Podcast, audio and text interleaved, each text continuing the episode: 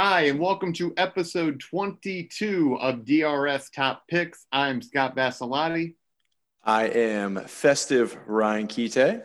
I'm Drew Martin, and we are joined here today with our special guest.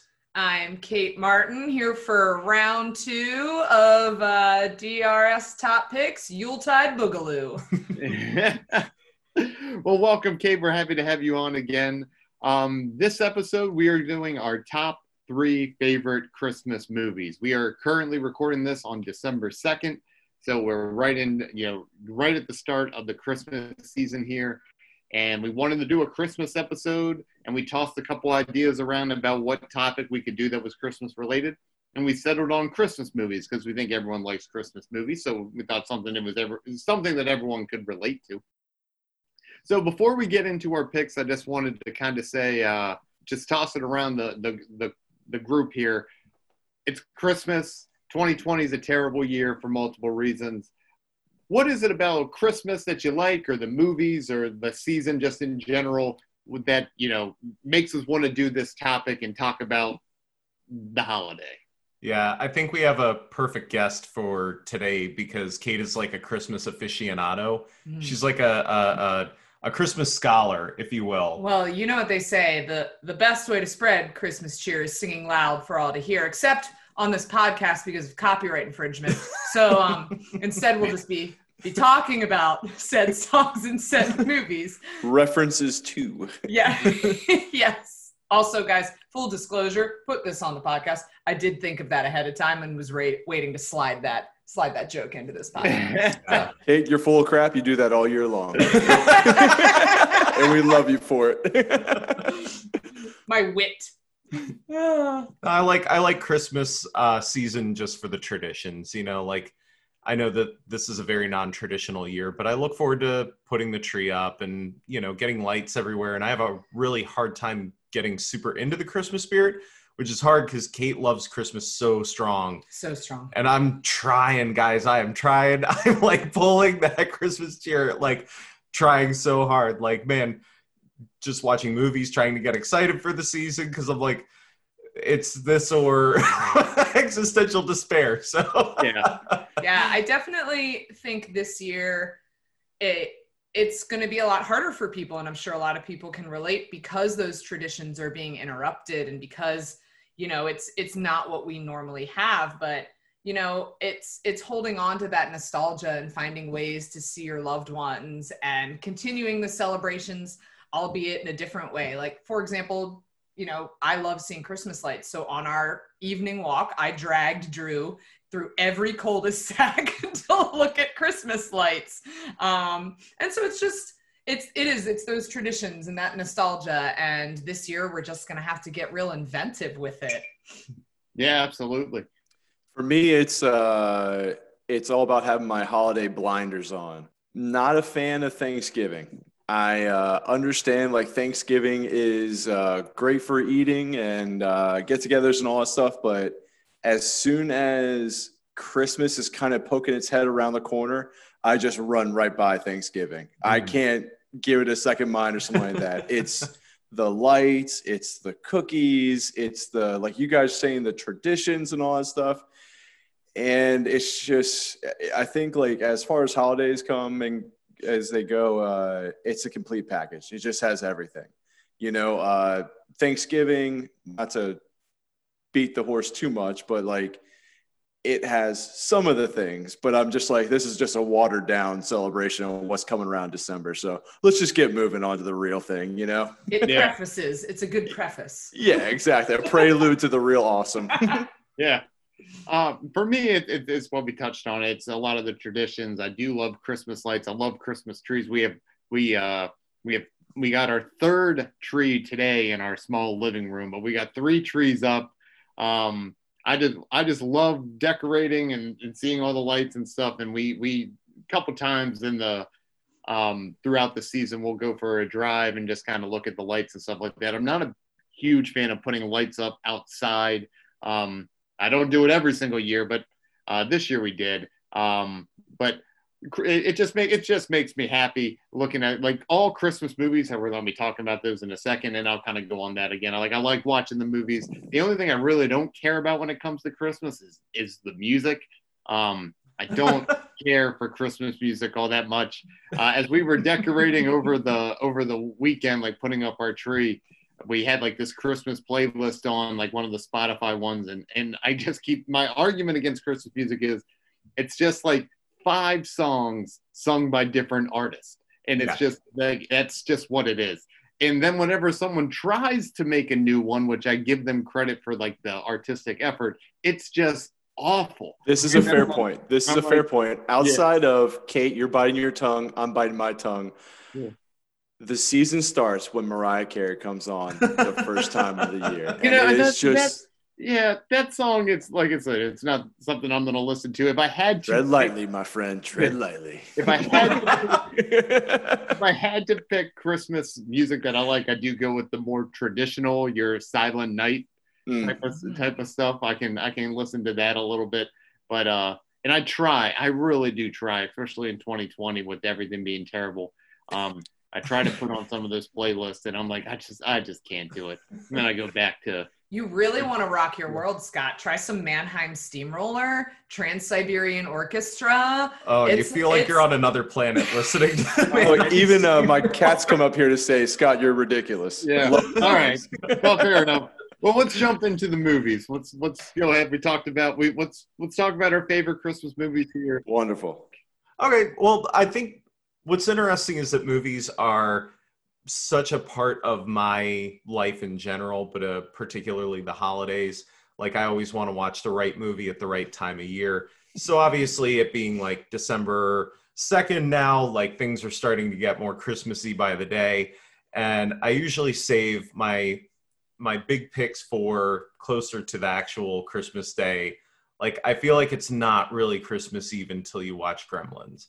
And that's my number 3 pick. I mean, it's a quirky, bizarre movie like it takes everything joyful and wholesome about Christmas and just turns it on its head and like injects it with like crazy humor and ultra violence like it's it's uh Joe Dante became my personal hero making that movie. Like I I wanted to be Zach Galligan and I wanted Phoebe Cates to be my girlfriend and I wanted Gizmo to be my pet. Like did that's You, did you want the Gremlins too? Because it's a full Yeah, package. hell yeah. Package deal. package deal. Listeners can't see it, but I've got my ugly Christmas uh cardigan. It's an it is a cardigan. Yeah, it's a cardigan. It's a button-down cardigan, and it's it features gremlins hanging from Christmas lights. Uh, One of a kind, as in the only one of its kind. That's it. Must be. It's it's a true original. But it's such a fun movie, and it kind of introduces this idea that you know Christmas isn't always the most fun for everyone. Like everyone knows that Phoebe Cates scene in the movie where she's talking about you know her dad in the chimney and all that sad stuff, and Zach Galligan's like, "Whoa, I stepped in it.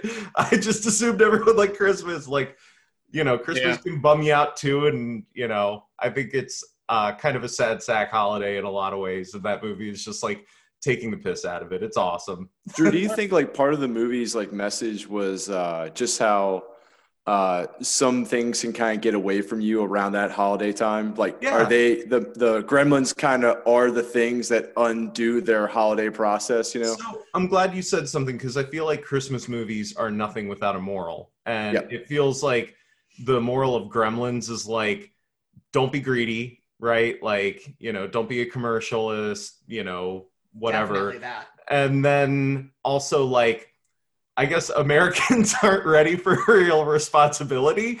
Like that's the lesson. Be careful at which end of shop you movie. go into. the, the shopkeeper takes his mogwai back and he's like, "You ju- you just don't get it." Like, nah, man, not you. So, uh, yeah. Uh, with that, uh, number three, going around the horn. Uh, you know, I'm gonna, you know, Drew and I do live together, and so when he suggested Gremlins one year as a Christmas movie, and I'd never seen it before, um, that was like a real slap in the face, and very contrary to my third pick, which is Elf. Um, I mean, nothing but great things to say about Elf, and I'm pretty sure anybody could put it on some of their top holiday movies. But you know, it's just I think what Elf did is it it kind of took the the tedium of Christmas movies and just infused it with some Jon Favreau directing Will Ferrell joy. And I mean, infinitely quotable. Everybody knows it. Buddy the Elf, what's your favorite color? like everybody knows it. And it's just, it just has that, that, that joy in it that comes from like Christmas when you're a kid. And it Yeah. obviously it's because Will Ferrell's playing like a, a, a kidult through the whole thing. But you know, it's I think it I honestly think Elf is one of those timeless Christmas movies and it's just so much fun. I quote it all through the year. All through Yeah. Uh, Wow. it, it is it is a fantastic movie. I like I like how you said he's like a cadult. Um, and Will Ferrell did he was excellent in that movie. It really was like his like signature piece, you could say. Um, and also like the other acting as well. Zooey Deschanel was fantastic. Um, what James James Caan played the dad. Oh god, he was like the worst. Yeah. oh yeah, terrible, T- t- terrible, but you know, really Great. good acting. And uh, Santa Claus was um, the the the guy from Up, the old guy from Up, whose name I'm my mind. Oh is- really? I didn't even know that. Yeah. Um, Mary Tyler Moore, sh- or not Mary Tyler Moore. Yeah, the Mary Tyler Moore show. He was. I for now my my mind's going blank. In No worries. Hey, was- listen, that was- was a fact I didn't know. Yeah um. yeah, Anyway, he was really good. And then is it Bob Newhart who plays like his dad? So Yeah. Yeah. Yeah, yeah. Yeah, I think so, his yeah. So, like the, the cast is just really good in the in like the hey buddy hope you find your dad Just You know, super quotable. just So so quotable. quotable and so funny so excellent pick I feel like you could say, like Kate, going on with yours, like there. I feel like you could bust out one of those quotes, you know, in just random conversation, and someone's just gonna look at you and be like, "Oh yeah, I'm down with that." Like, you Yeah, know, it's just one of those like shared silent looks where you're Yeah. like, I got you. I got, Yeah. got I The mean, you. yellow the way, the way he screams, when they talk about Santa and he's just screaming, "I know him!" Like, Yeah. Or when he gets in, when he gets in real close and he's just like, you smell like beef and cheese. Like, Santa's I- a. I do that stuff to my students all the time. Like Yeah. I just like lean in real close. You know, it's it's just such a it's effervescent. That I don't know anyone else that could pull it off because that was just unbridled joy. Could you, you, know, imagine like, like, Tom Cruise as Elf? oh god there would be a scene where he is size of an actual full, elf. Full sprint down down New York City. Yeah. every movie by contract has to have Tom Someone be trying to blow up North Pole, and it'd be up to Tom Cruise to find to figure it out. I guess with a Tom double Cruise cross. wouldn't have even had to fight with the South Pole Elf. There would have been no contest. You know. well Tom Cruise has like a lot of extra thetans so he would be he would be able to, you know, survive a lot, you know, with his high se- uh, uh, Thetan Scientology levels. So Do Scientologists do Christmas? Do Oh, they have do like? believe? I think they celebrate like Zeeblblorp or something like that. But I think it's Zeeblblorp. Yeah, they definitely have to do something in space. what's you know, your guys' sure. favorite Zeeblblorp movie? I'm sure. I'm sure there's an our, alien. one, our one Scientology listener just shut off the podcast. Click. we'll, we'll sing the song to keep them here. I would love for Scientologists to remake the Christmas classics, the holiday cl- uh, classics, so it's Scientology compatible. Oh, God. oh man. Uh, Rye, what about you? What's your third pick? Uh, Love Actually. Uh, Love Actually for me is a story that is part of a grander design, and I love it. It's pure chaos, which I feel like embodies what the holidays are, especially around this time of year. It's a lot of different uh, plot points all going on. So, for those that aren't familiar, it's about eight different stories all happening around the holidays. You have uh, stories all focus around love, but the different aspects of it. Uh, there's stories of newfound love, stories of infidelity, of chasing a best friend's girl. Uh, it's all there. Uh, found love, love found in through friendship, eh, love, love, love. If I can't say it anymore. But what uh, really brings me in though is this is one actually that uh, Jesse got me into. Um, usually around. Uh, uh, this time of year, uh, Jesse asked me which holiday movie I want to watch, and the first thing that comes out of my mouth is Die Hard. And Jesse said, hey, numbskull, let's try something with a little more feel in it. And I'm like, okay. so we put on Love Actually for the first time a couple of years ago, and uh, it was engrossing. Like it's just Yeah. there's so much going on, and you're just like, this is. I don't know how to describe it. Like Christmas movies try to be unrealistic to some level. I feel like there's a certain kind of disbelief. I mean, we're literally talking about Will Ferrell coming down from the North Pole to go find his dad in New York City. I mean, come on Mhm.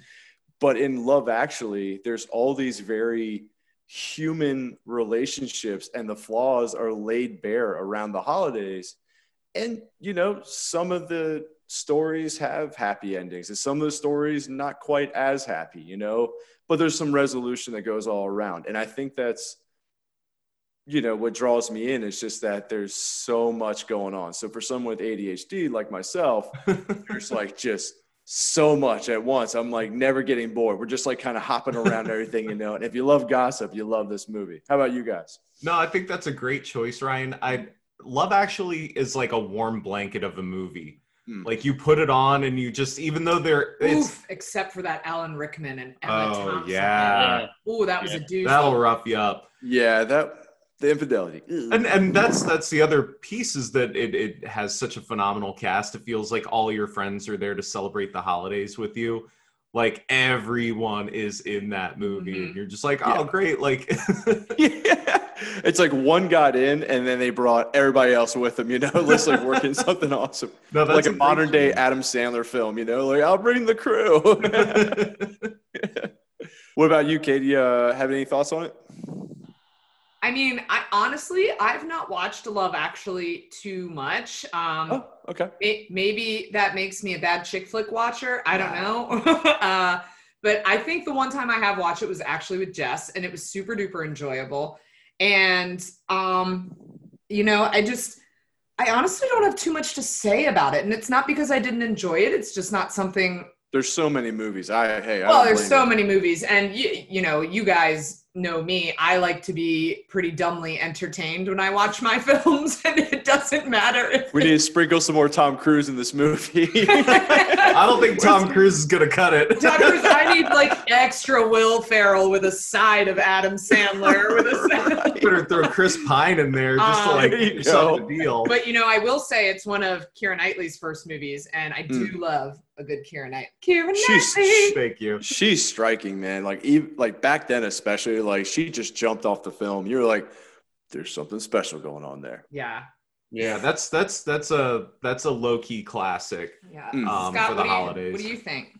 Love Actually is not one of my favorite movies. It's Hmm. Katie definitely likes it, so I've seen it plenty of times. I will say what is cool about that movie is it has a pretty solid soundtrack, and the use of music in some of those scenes is really, really good, especially at the end with the Beach Boys' "God Only Knows." Mm. Mhm. Um, just how it was used. One that's a fantastic song, Mhm. and just how they used it in that movie was, you know, it, it it just shows what music can do for a scene in a film. It really, it really can. All right, so I'll jump over to uh to my third pick here, and I'm gonna go with, and it was tough because I like Christmas movies. Um, I watch them all the time, or you know, in during the season we try to watch them a good bit, and some of them are very, very similar, and and which we, you know, um, but I'm going with the Santa Claus with Tim Allen. Um, very fun movie. It's very quotable. I thought Ti- Tim Allen, who's in like a million Christmas movie, it feels like, is just a really, really, really good Santa Claus, and it brings back a lot of nostalgia for me because watching it as a kid, um, I remember going to see this movie in the theaters with my with my family, um, and I just I just love I love the the first one. The the two sequels we're we're not going to discuss here, but uh, but the original Santa Claus has a lot of humor. Um, it's got, like I said, the, the characters are fantastic. Um, and I just, I, I really enjoyed it. And um, so I, I went with the Santa Claus for, for number three. Guys, can you can you keep a Christmas secret? What's that? I definitely had the biggest crush on Bernard the Elf in that movie. you Is too? In case you're wondering who Bernard is, he's the one with dreadlocks.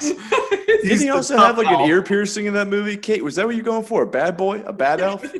I had the biggest crush on Bernard the Elf. And I remember seeing him in like White Castle years later, and I was like, I don't know what Oh yeah. I was thinking, but uh, maybe it was the elf getup. I don't know. Uh, But Scott, I have I'm so glad you added that to your top list because that was a struggle for me. I wanted to add it and unfortunately it's going to be an honorable mention on my end. But um so many great mo- memories with that movie. I always say Tim Allen looks like my dad like every time I watch it. um and I also have great memories Scott of seeing those terrible um sequels in the theaters with you and Jess. So it's the whole trilogy I'm is pretty sure I saw with you in the theater. yeah. Yeah. Um, but the first one, that scene at Denny's, like when he burns his hand on a chicken or the turkey, is just just so great. It makes so relatable. man, I uh, I always get really mad at Tim Allen in that movie. I'm like, pull it together, guy. Drew can't Like, Drew can't stand it. I'm always like, you want to watch the Santa Claus? And he's like, hard pass. But look, there's some there's some holiday movies that I just can't get down with. And I, I There's a do yeah. that because I'm a loving husband and I'm a good Christian man. Like I will tolerate Tim Allen as long as I have to. But if it is 91 minutes, I am out. Like he's just jealous of my crush on Bernard the Elf. I'm telling you. That movie though, like Tim was at times, even as Santa Claus, I'm gonna go ahead and say something here, but he was kind of a jerk in that movie sometimes, like just short and snipping at people and all that stuff. I'm like, hey man, like you got like a mantle you're kind of Well, supporting now. You gotta chill, I dude. mean, the Like, subplot was that his ex-wife was going to take his kid away, so I don't think that means he's a holly jolly. Okay. Are we going to talk about the Santa Claus or what? Okay, this guy needs to fix his attitude the entire movie because the second Judge Reinhold shows up, he's like, "Who's this? Who's this jerk? Who's this bum?" Like talking to Judge Reinhold like he's someone, and it's like, bro, like back But- down, like move on. you know, Judge Reinhold chewed a lot of scenery, but nothing chewed more scenery than Judge Reinhold's sweaters. That's true. oh yeah. Oh, the sweaters. I will say though that uh, the one thing about uh, Tim Allen, you know, guys walking around with the chin up high for uh, having committed murder in the very beginning parts of the film and everything, you know, he's got a dead Santa in his front yard and everything, you know. yeah. I mean, to be fair, his body magically evaporated into. Oh yeah, right. was- That's the story he gave to the uh, what the North Pole PD. The PD was Don't know what happened. The PD Who, who was greased up that uh, ladder over there? Whoops. the dreadlock elf did not buy that story, and you were going. yeah, Bernard was in on the cut the entire time. He's it's a power play. Okay, so with that being said, I'm going to jump to my number two. Uh, that is a movie called Tokyo Godfathers. Leave it to Drew to find the nerdiest Christmas movie there ever was, but this is a Japanese anime from a guy named Satoshi Kon. Uh, he only made four movies in his career, and each one of them is a spectacular gem that I like hold close to my heart. Like Satoshi Kon is an amazing person. And this movie is basically him just telling a wonky little Christmas story. It's like full of magical realism and uh, like whimsicality, and at the same time, this like deadly damn seriousness. Uh, so the story is about uh, three homeless Hmm. people finding a baby in a trash can, and basically they're like the surrogate godfathers to this baby, and they're trying to reunite the baby with its parents wherever they may be in so Tokyo sweet. on Christmas and the cast is phenomenal. It's this older man um, who's kind of on the run from his family. It's a young girl who's run away from her family and a trans woman.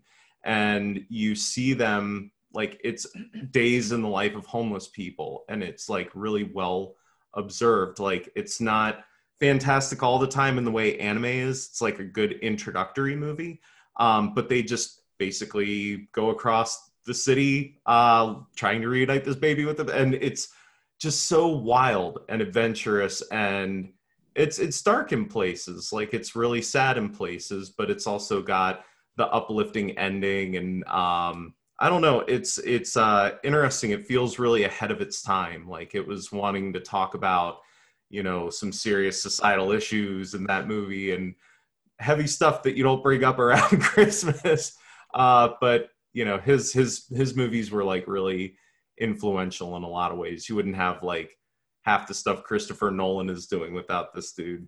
And he does some of that crazy technique in the movie. It's dope. You should watch it. Tokyo Godfathers. That that movie, you know, I I had never seen it before Drew and I were together.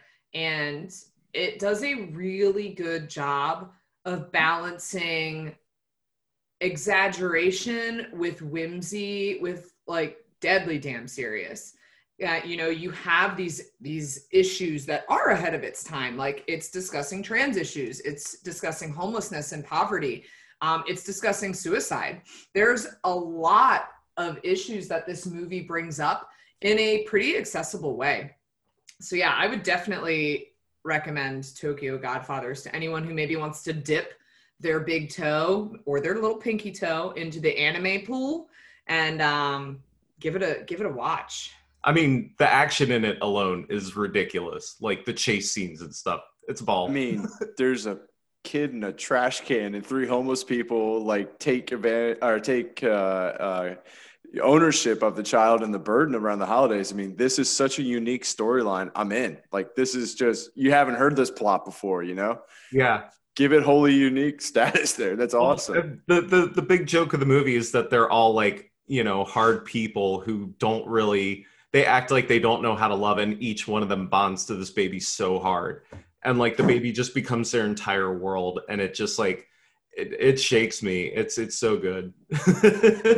so excellent, excellent.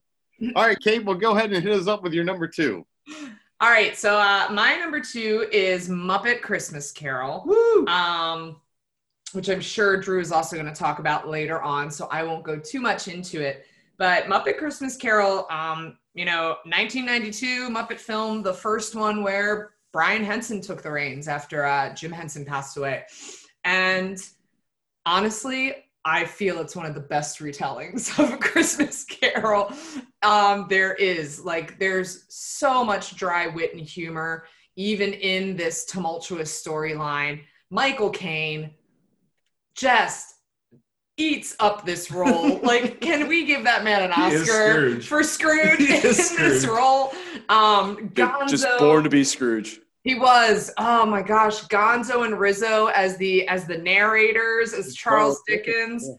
Like it's just hilarious. Uh, um, God, I could I could go on and on and on, and I could sing you every song, but because of copyright infringement, I will not.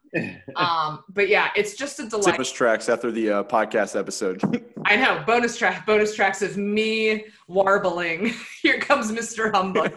Day. uh, but you know, and Muppet Christmas Carol has a lot of nostalgia for me and my family because it's something that when I was a kid we would watch on Christmas Eve, and as an adult we still watch it with my mom and brother on on Christmas Eve.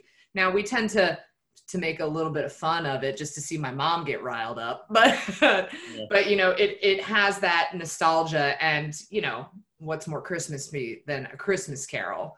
Um, so yeah, that is that's my uh, number two there. Ryan, what what do you got? Home Alone 2. Whoa! Oh, Wait, is that when Yeah, I did the build and everything. news. Lost in New York. Lost in New York. And I'll tell you why.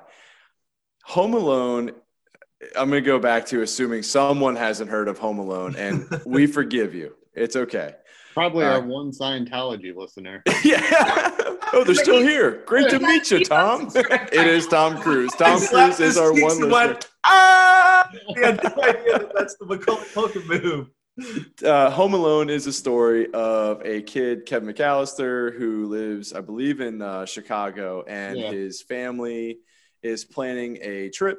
Uh, large family is planning a trip, and shenanigans happen. They end up going to Paris, and he ends up staying around the house, only to encounter uh, two burglars who uh, try to, uh, well, they're robbing the neighborhood, but they just decide to rob the wrong home. And Kevin takes it upon himself to defend his uh, domicile uh, with all kinds of crazy and zany traps, which really border on the line of sadistic.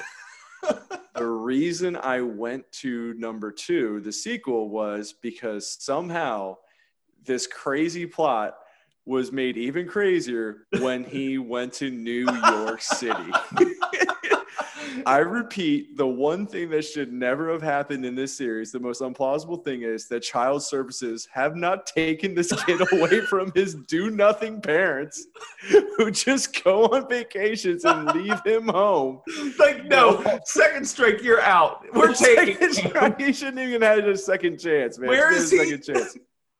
The funniest, one of the funniest things about the uh, the the running joke in the Home Alone movies, though, is whenever the uh, family does make it out to their destination, it's raining cats and dogs. Happened in the first one, happens again the second one, and Kevin's got uh, this time in New York City, he's got his dad's wallet. So of course, you know, he checks into the Rockefeller, you know, and stays there in a suite using Let me stay a uh, penthouse at the Rockefeller. right, right, right. Using we- Let me let me commit forgery here. Like, all right, so here we go. Forgery, one-point tape recorder. uh, stolen identity. What else has Kevin put on his rap sheet? Uh, let's see, breaking and entering a like- and E. Remember, he threw a brick through the uh, toy store window in order to engage with the burglars when he saw them again. He broke into his uncle's house, destroyed everything while his uncle's hard-earned money, you know, went to renovating the dang place. I mean, he's a t- he's a menace. he, he is a menace. Kevin McCallister is not the hero of these films. No, like he is a disaster. You know, maybe it's a Buzz. Maybe his brother Buzz is actually like the chill dude or something like that. I don't know. The re bring it around though. The reason why I love this movie though, it's a combination of the story and just how it's like there's just this warm feeling, you know, when the parents rush home to finally find their kid again. Uh, the music is always fantastic. John Williams. Uh, Tim Curry, I think, steals the show in the second movie. Him as the uh, floor manager at the uh, hotel and everything, just amazing. yeah. You know, so it does a lot for me. I watch it every year. Watched it like a week ago, I guess, and absolutely love. it. What about you guys? Any thoughts? Ryan, I have to go watch Home Alone 2 now because I forgot Tim Curry was in that. Yeah. not that he the Yeah. concierge? He's Yeah, um, he's the bellhop. okay. he's, no, he's not the bellhop. That's uh, Rob Schneider. You're right. Rob Schneider's the Yeah. Tim Curry is the uh, he's the one that investigates, and then uh, later on, when uh, the McCallisters actually do show up to New York City to find their son, and they're chasing after him to go to Rockefeller, uh, uh, his mom is scolding the three of the uh, like the bellhop, the floor manager, Tim Curry, and all them. They're like, "You're letting a kid check into a hotel with a stolen credit card by himself." It's like she is us asking those questions. And you know they're all just like uh-huh uh-huh. Oh this sounds terrible. We're bad employees. Like, you know it's it's just great. Uh, it's a silly movie. I love it See, I have uh to kind of go go with that. My number two pick is Home Alone as well. Oh. Um, I love Home Alone. Um, I watched it repeatedly as a child to the point where I, I like a little story here. When I was five, I broke my leg. I broke my femur bone, so I was in a body cast for three months, so I couldn't move. So um, my aunt would watch me. She came down like the whole, whole your whole family. When you're five years old and you're in a body cast, the whole family comes to see you. And when my aunt was, you know, hanging out with me, all I wanted to do was watch Home Alone on repeat. And she, to this day, hates that movie. Oh. And I watched Home Alone over the over the weekend, and I took a picture of like the opening credits and, and like sent it to her. And I was like, "Hey, I'm just about to start this. If you want to come down and watch it." She lives three hours away, and she was like, "Oh yeah, I'll be there for the ten thousand time watching it." You know, just making kind of a joke. But anyway, the movie is you know filled with nostalgia and like the the how he what he does to Joe Pesci and Daniel Stern, what what you know uh, um, Kevin McCallister does to them, Macaulay Culkin there. I mean, they he kills them ten times over. Like that, like he should be in prison uh, for agreed that he does. It's it's unbelievable. And also, like as I'm watching the movie over the weekend, I I kept saying, you know, and I say it every year when I watch it. That is just a horrible family. Like Uncle Frank is like the worst person in the world, and how he talks to Macaulay Culkin, Kevin McCallister, and Macaulay Culkin's parents just let the uncle call him like a little jerk and insult him left and right. I'm like, it like do you want to stick up for your kid and then you leave him home alone not once but twice just terrible parents, terrible parents. What really good movie. And you remember that uh, Uncle Frank is the one that's called out for never paying for the vacations. Yeah, Wouldn't run to run your vacation, you cheapskate. yeah, yeah. Also, can we discuss what Kevin McCallister's dad does for a living? Because that is a bougie large house. He's Yeah. taking like what, eight, nine, a million people to Paris. And then in the second one, his card doesn't even get declined when he goes and, and signs into the Rockefeller. Amex, baby. They'll let you spend into oblivion. All right, look, Home Alone, I can imagine as an aunt or a parent or an uncle or any close relative and watching a, a seven year old watch that movie for about the hundredth time and being like, this might be the one where I snap. This Yeah. might be the one where I snap. And Like, by the way, by the way, we watched Home Alone one and two over the weekend. It's it's literally the same movie. yeah, Like, yeah. Just literally, It's it's a formula. It's a formula. it's the same formula. There's a big scary neighbor in the first movie. Well, there's a crazy old or there's a crazy scary lady in the second movie who comes to like save the day. It's literally the same movie. It's I have a question. Who who is the expert they brought in to design the traps to inflict harm on other people, but make it look like a, ch- a child thought of it? You know, like that's just demented on some level we can't even get behind right now. Oh, real quick before we get to our number one picks with Home Alone, and then I, we we talked a lot about Home Alone on this podcast. Um, John Candy has a cameo in the first one, and it is all improv. He improvs the whole thing is improv, and it is fantastic. And I know. John Candy is is is is a legend, and everyone loves John Candy, but just watching it is is a joy to watch it. I have a question. Which Home Alone, because I'm not, in fact, a Home Alone aficionado, which is the one with like the crazy person with pigeons? the Two. second one. Second one. Okay, apparently I know way more. Well, no, I don't know enough about Home Alone. Hey, we're gonna watch Home Alone this weekend. Uh, okay, so uh, I'll hit you with my number one.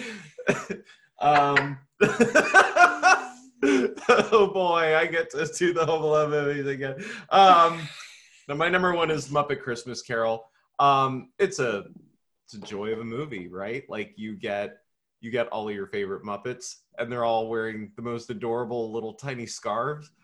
I mean, like I want to watch that movie just to look at the teeny tiny costumes they put on the puppets. It's hysterical.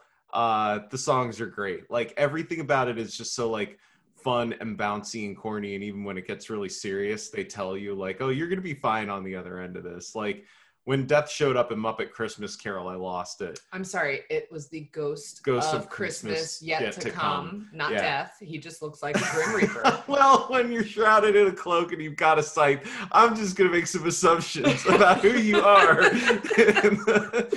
Does he have a scythe? I don't think he has a scythe. he just points silently. Is that no? I'm sure he has at least like a staff, right? I I am thought I saw something like that. Yeah. Someone Google this. I'm I not want gonna to. be- I'll just go back and watch the film. You know what? It's a challenge for the listeners. Go, you go and Google. Does the ghost of Christmas yet to come wield a weapon, or does he merely point? You tell us in the comments. One way or the other, the guy points towards a gaping hole of like swirling smoke and tells me to go through it. Nah, dude, not on yours. And then you get uh Statler and Waldorf showing up, and they're all covered in chains and like running around, and that scared me senseless. I have vivid memories of being a child and being terrified. I used to hide behind the couch during that scene. Marley Because- and Marley. Yeah, they're so spooky. Oh. Yeah, I want to. I want to. I want to go back to like a very specific Christmas memory that always makes me smile. It's when uh, Ryan, our aunts and uncles, would rent out like a rec center, and they would just let us cousins run crazy, like unchecked for like three hours, just drinking as much Coca Cola as we wanted to, eating all the candy, all the cookies. Locking Christmas random cousins into rooms that we didn't know if we could unlock again afterwards. it- Sorry, Max John. Turned into Royal Rumble. Like every Royal Rumble. But they put that movie on. I just sat there and watched it. Got scared in broad daylight. Like it's uh, my other favorite Christmas uh, tradition is going to uh, the AFI has a really beautiful theater in Silver Spring. They call it the AFI Silver, and uh, it's one of my favorite places to watch a movie, if not my favorite place to watch a movie. So every year they would show the Muppet Christmas Carol in their main uh, theater, uh, which is just huge and beautiful and old, and you can smell the history and the buttered popcorn, and it's awesome. And that's where my family and I each Christmas would like cozy up in the seats and you know, mom would laugh and joke and like, you know, go out to the lobby and get herself a beer. And, you know, we just you... sit and goof, like watch this movie and laugh. And, you know, that, that was just such a cool thing for me and my family to experience year after year after year.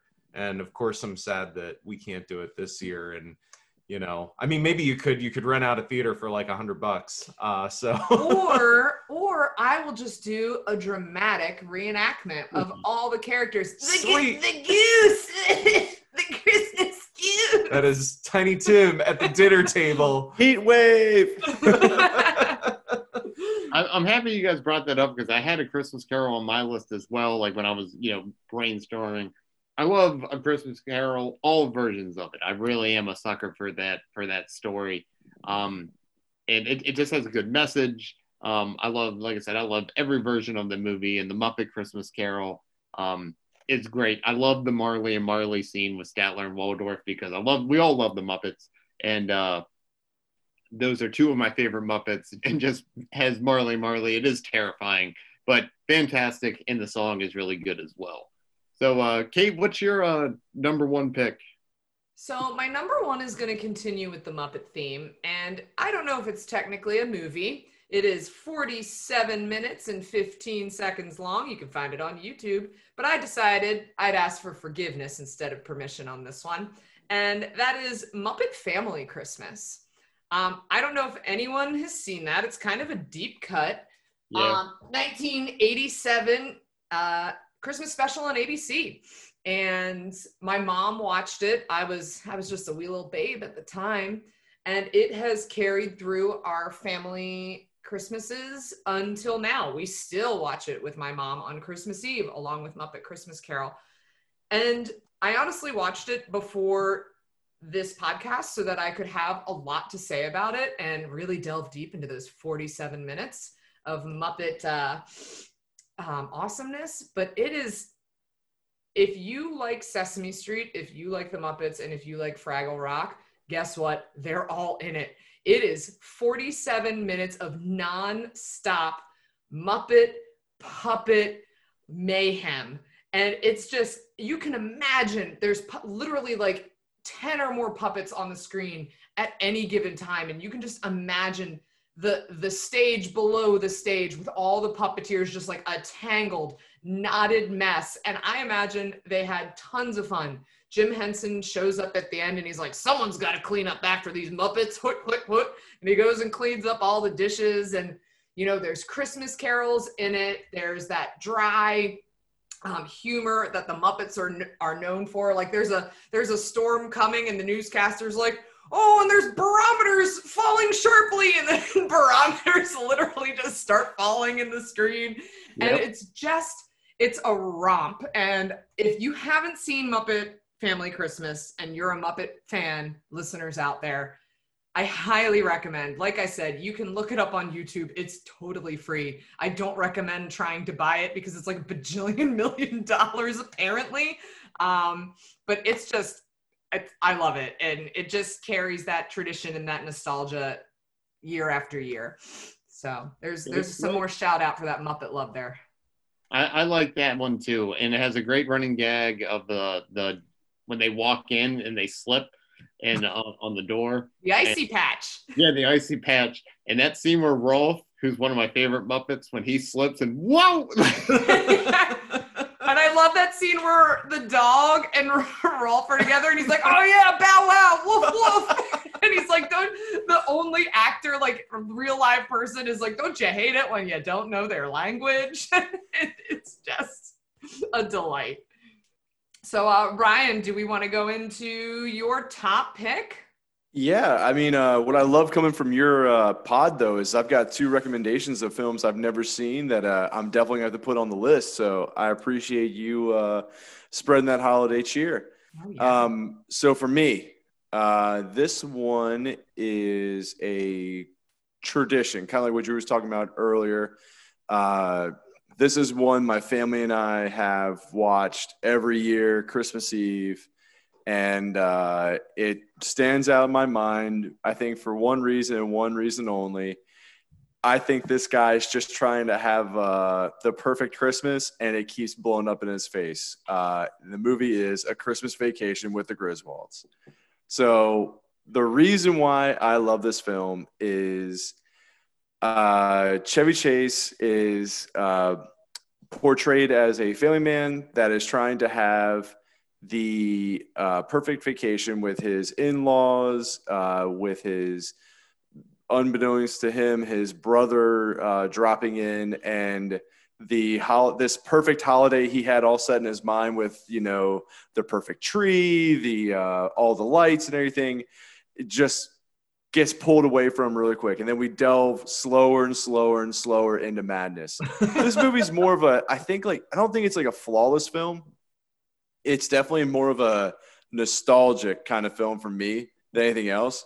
I, we just watched it again the other night, and uh, I go back to, uh, you know, like I think we were talking about Community when Chevy Chase was on that show, Mhm. and he was not a easy person to work with, is what you hear. And then you go back and you watch Christmas Vacation, and the scenes where he's like upset and portrayed, and you're like, he does that really well. I think he was actually really the guy that in, in there and stuff, you know. So, but I mean, it just growing up, uh, our family was known as the Griswolds and everything, you know, and uh, having those kinds of uh, ridiculous moments, I guess, just kind of fell in with it. Uh, I just the, the movie's just like the Elf; it's so quotable.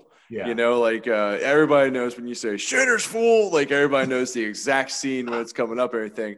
And a little bit of trivia: I didn't know this, but actually, uh, John Hughes actually wrote the film. Mhm. Uh, that I was like researching that today when I was just like bringing up stuff, and I was like, oh, of course, that's why I like it. So well written, so well done.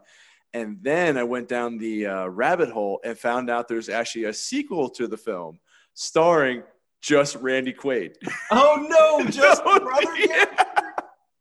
And I'm bringing up on Wikipedia now.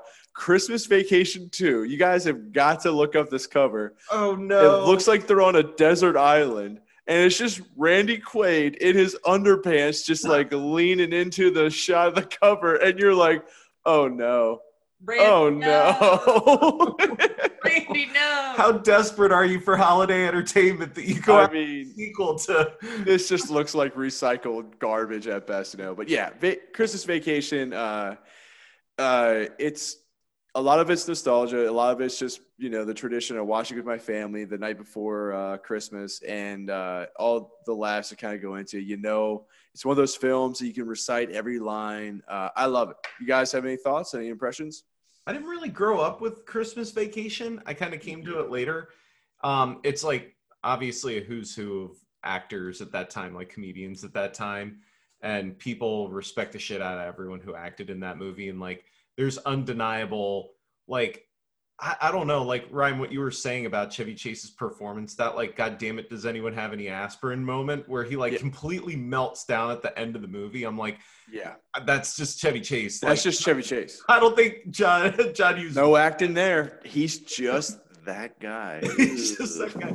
it's it's one of those movies that it's like it's a genre of movie, I guess, where it's like, what else could go wrong? Like everything. It's like meet the Fockers and meet the parents and all that stuff. It's just like you every- understand where those kinds of ideas came from, right? This is the the movie that kind of started, or is one of those like you know, and I wonder what happens next, like kind of thing, you know, Like- like, it. everything goes cosmically wrong. Yeah, and then like they pull it out at the end. And there are so many Christmas movies like about just that, like everything blowing up and falling apart. Like if you think about it, a- that's kind of the common thread through a lot of these movies is that it's like there's a big Christmas conflict and we have to get through it. Like we just watched the Garfield Christmas special, and the Christmas conflict was that grandma missed grandpa and it tore us apart. Like we were almost in tears watching Full it. dis- yeah. I I did lose a tear. Kate, Kate shed a tear for Grandpa Ar- Arbuckle.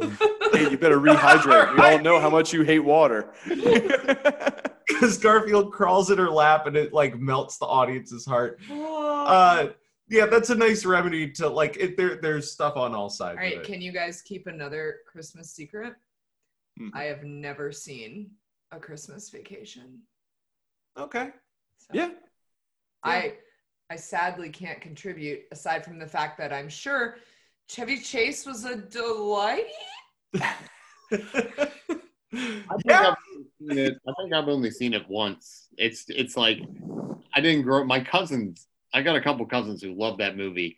I didn't grow up with it though, so yeah, I've seen it once or twice maybe. But I'll tell you what, it it has a following like no other. Mhm. Like that, like that that fan base is is strong. with Rabid.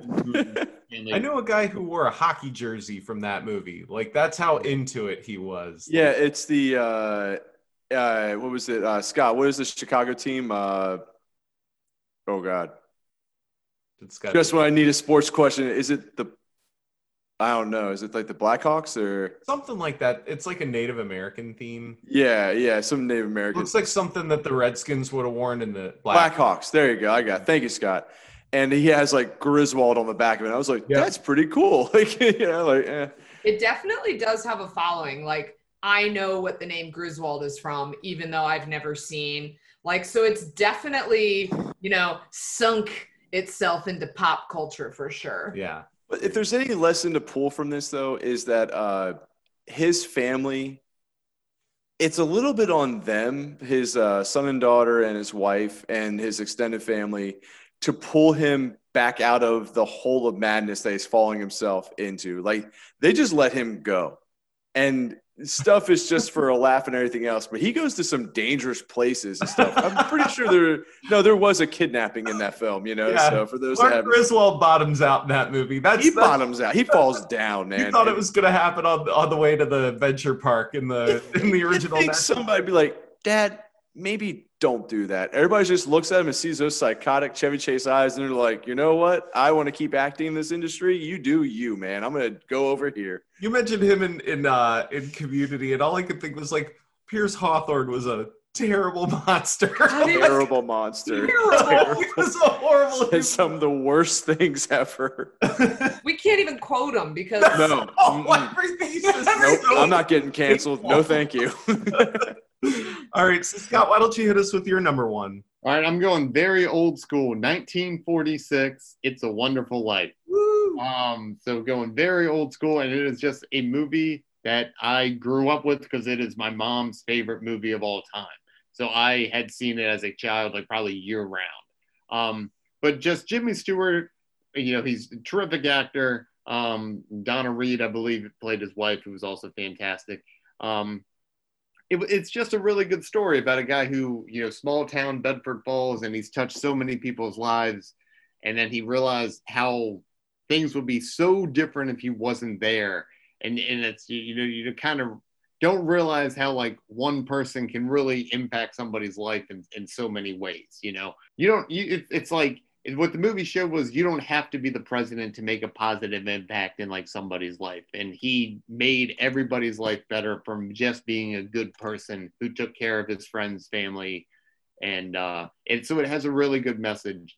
And you know in clarence the angel who kind of shows him what life would be like without him um was really funny great great humor in the movie. Um and it's a tearjerker. I mean, I've seen it a hundred times, and I, I tear up watching it all the time. And the Weinberg Center in Frederick, um, I think it was last year, the year before, my family we all went to go see it at the Weinberg, um, and it was just a fun family thing to do. And uh, so it has a lot of meaning to me, and that's why I'm I'm, I'm going with "It's a Wonderful Life." That's a great pick, and and you know it is a very very touching movie. Um, I think most people, if if I had to say like what what the what what everyone's favorite universal uh, holiday movie is, I think that one would take it because it's like the best one of the best made Christmas movies, right? Like there aren't a lot of Christmas movies that are both good and like I don't know. You know what I'm saying? Like Christmas movies suck, and that one is like a classic film. Well, it definitely takes that morality bit that you were talking about earlier, Yeah. where Christmas always Christmas movies always seem to have some moral, Yep. and that that movie is it. Yep. Like, it's it. the other thing I was thinking is that like I love the message of that movie. Like people are just kind of coming around to this idea that like I am enough, right? Like this idea that like you are good enough, just you. And that movie early on, that was the moral of it. Like you are good enough. And I think that's a message more people need to hear, especially during the holidays, because it can be challenging, right? Yeah. Yeah. I agree. That's a great message. I do like what you said though. It it's a movie that is actually like a good Christmas movie. Yeah. You know, like like I love Home Alone, but it's not necessarily like it's not winning an Oscar. You know, like, you know, like Daniel Stern was robbed. I won't sleep until Daniel Stern gets an Oscar. No, dude, it was all about the scary guy with the shovel and everything. He was getting the Oscar. next door neighbor was oh my god it was daniel day lewis the whole time playing the neighbor give him an And he oscar still is to this day method acting. i never broke character I never I've broke character the- once. i've been the creepy neighbor from home alone for 23 years oh, can i tell you guys the funniest thing i think i've ever seen in my entire life? The funniest thing i've ever seen in my entire life is a video of my friend our friend jeremy and his brothers all reenacting home alone on their like digital home video camera. And they edited it together. And it is the funniest ass thing I i've might need to see a copy of this. This sounds awesome. it's very hard to find. There's only one source, and it's Jeremy's Oh. mom, and she got it on DVD, and you can watch it. She's And got it on DVD. She's so- upgraded it to DVD. Mrs. King, we will be coming for you with a request. All right, so you know, you know, Be Kind Rewind, where they like sweded movies. and, like, Yeah. it was Yeah. that, but with like Jeremy and his brothers, and it is adorable. It's stinking adorable. They reenact all of like the attempted manslaughter Kevin Kevin scenes. The attempted and they like do it like corny ways with like you can tell someone's like holding like the prop and throwing it at them like so funny um so yeah that's my that's my story about my favorite my favorite christmas movie It's a whole is Home. Alone remade by Jeremy and his brothers. It's my so that was the one that was an honorable mention.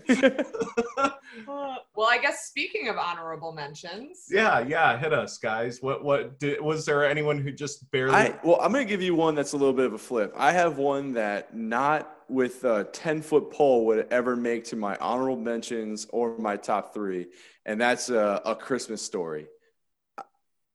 I can't. no.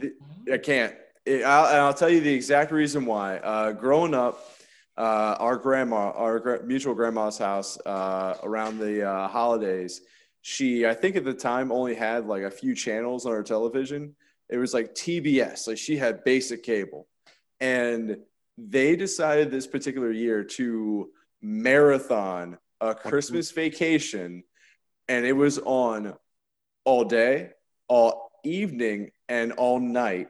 And it 24 was bitter cold outside, so we were stuck just watching it. It was great the first time, but then I saw it like two, three, four more times, and I was like, Yeah, that's that's kind of that's been a tradition for a long time that I don't quite understand. Like a Christmas story started There's off as being movies. like kind of obscure 80s movie yeah, like that feels older than it is. It feels like something that was made in like the late 60s or something. but it was like 83 as I was just reading. yeah, you and know, it, it and- feels much older and like it's so steeped in nostalgia and it's a very it's it's a funny movie. It's a very funny movie and it felt like an in joke for a lot of people and then it got blown up and they played it literally 24 hours a day. feel like They almost forced it to become like an in joke or like a holiday movie. And the reason it just feels forced. And to me, I'm just like, nah, man, I ain't playing with that card.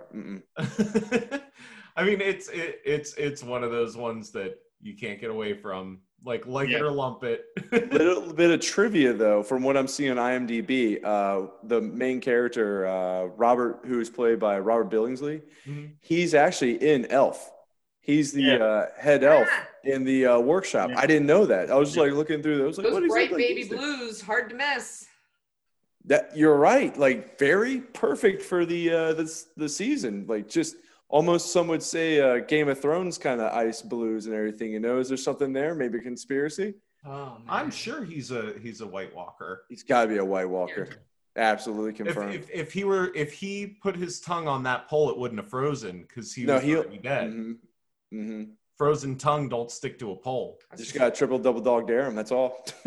All right, so you see that movie's funny. Like the Bumpus's dogs next door. because we were making White Walker references. That's why I'm excited. We had to spice it leg up. lamp. That that that's funny. I don't care who you are. defen- leg lamp in is funny. defense of Ryan, it is. Fu- I've only seen it once, and I haven't even seen it all the way through. A Christmas Story, and it is a delight. But I feel like it's like any song or movie or jingle that you hear ad nauseum Yeah. forever. You're like, I hate this.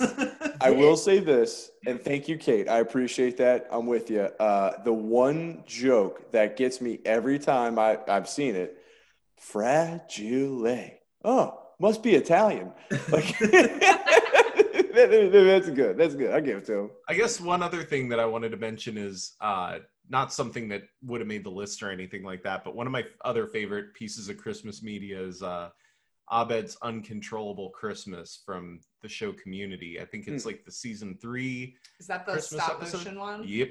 Uh, it's really, really, really cool. Uh, I love stop motion stories and seeing it done on Community with those characters and like the story is meta on like three levels, which is 'Cause it's Abed. Dan Harmon, but it's it's Yeah. fun. It's cool. I'll go with one of my honorable mentions real quick. Um, almost made the list. Arthur Christmas, the animated movie with James, uh, is it James McAvoy? Um, he, that uh, is in it. It's it's a very different take on Santa Claus, and it's a really good animated movie. Um, I really enjoyed watching it. And so Arthur Christmas came out maybe ten years ago or so. Um, big fan of it. Yeah, I've heard of that, and um, I haven't seen it, but I heard good things about it. There was another animated movie that I was trying to get Drew to watch the other day called Klaus, and Yeah, it's on Netflix. yeah, it's on Netflix. So I don't know if anybody out there has has watched it, seen it, can recommend it, but it looked really good. The animation looked. Yeah. Does the Polar Bear Express, the Polar Express, does that count as a Christmas movie? Yeah. I would say so. Scott, is that Scott's hard pass? Scott doesn't want the Polar Express. Oh, I've never seen it. I have no No, it's interest. By Scott's face, I have no interest.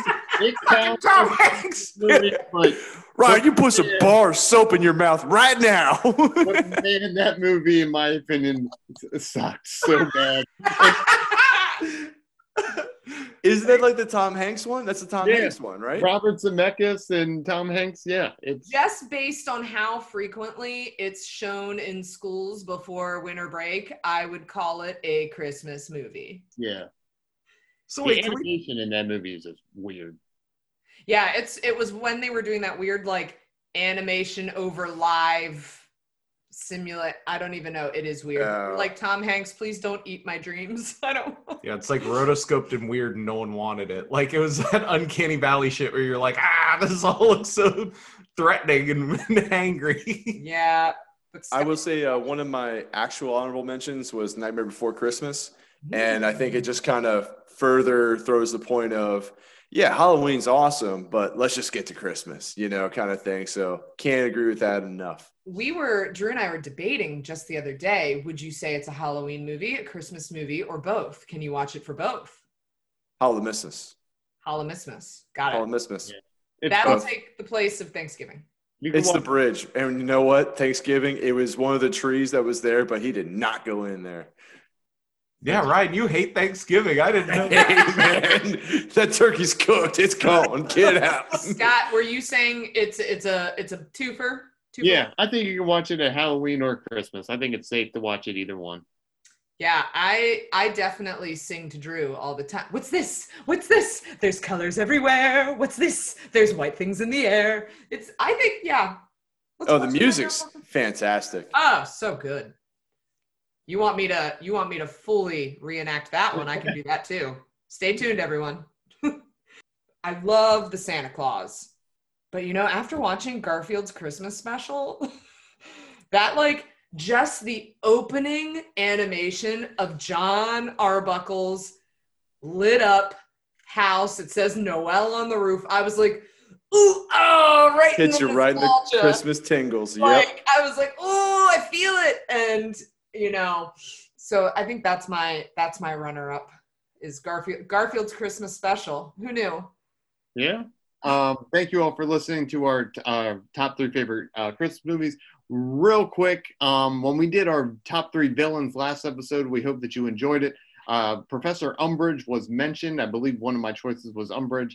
And my friend Kimmy wanted me to, uh, she got mad at me that I did not give her a shout out for mentioning Umbridge and, you know, giving me that. Uh, she was, she kind of helped me give me that idea when I was brainstorming. So, she let me know that I should have, you know, gave her credit for that pick. So there you go, Kimmy. Um, and thank you to everyone who was listening. And um, I'm Scott Vassilotti. I'm Ryan Kite. I'm Drew Martin. I'm Kate Martin. All right, we'll see you next time. Silver bells. Silver bells. Silver bells. I just Googled famous Thanksgiving movies. There's Nothing none. came up. There's nothing. you take your bullshit holiday. Just nothing came Oh, wait, wait, wait, wait, wait. What could you consider a Thanksgiving movie then? Well, there's a movie called uh, Thanksgiving. I need to watch that. The, the Killer Turkey. Yeah. yeah, the killer turkey. Yeah. Now, I will say, I'll give Thanksgiving one one nod. One nod. They keep it on a Thursday. Okay, so floating yeah, holiday. long weekend. That's really cool. And I think more holidays should do that. I think Christmas, I think Thanksgiving, and even Halloween should kind of incorporate that for the kids. I Yeah. like the consistency. I like the consistency. You're Yeah. right. I like it too. But you know, everything else about it can Halloween should always be on a Saturday. I mean, I don't understand why we're still like not doing that, but anyway. But it always has to be October. 30, it has to be October thirty first forever and ever. I'd, I'd, I'd, I'd, I'd, I'd give that up. I would too. I would too. Would we screw up the calendar if we just made the last Saturday in October the 31st, even if it wasn't like we just. Oh, you mean like just jump ahead? Like some is a fifth birthdays just fall through the cracks? I was born on the 30th. Shut up. It's it's Halloween. Scott, uh, I would do that. Like if if they had a separate daylight savings just to accommodate for Halloween being the thirty first, I'd take it. when the retail industry fully owns our calendars with the holidays to maximize the money they get from oh, I can't! I can't go. That's the middle of shop miss. That's the Whole whole week. It's an entire month. Wow. Are, is that a new sweater? I uh, Katie got it last year, so um, I wore it last year the day before Christmas break, and I had to go to the grocery store, you know, right after work. So I, go to the grocery store, and the cashier is like, "I love that sweater. Let me call my manager real quick to look at this." So the manager comes up, and the manager is like, "I love that. Can I take a picture of you in that sweater?" I was like, "Sure." So Should have been like that'll be fifty bucks. yeah.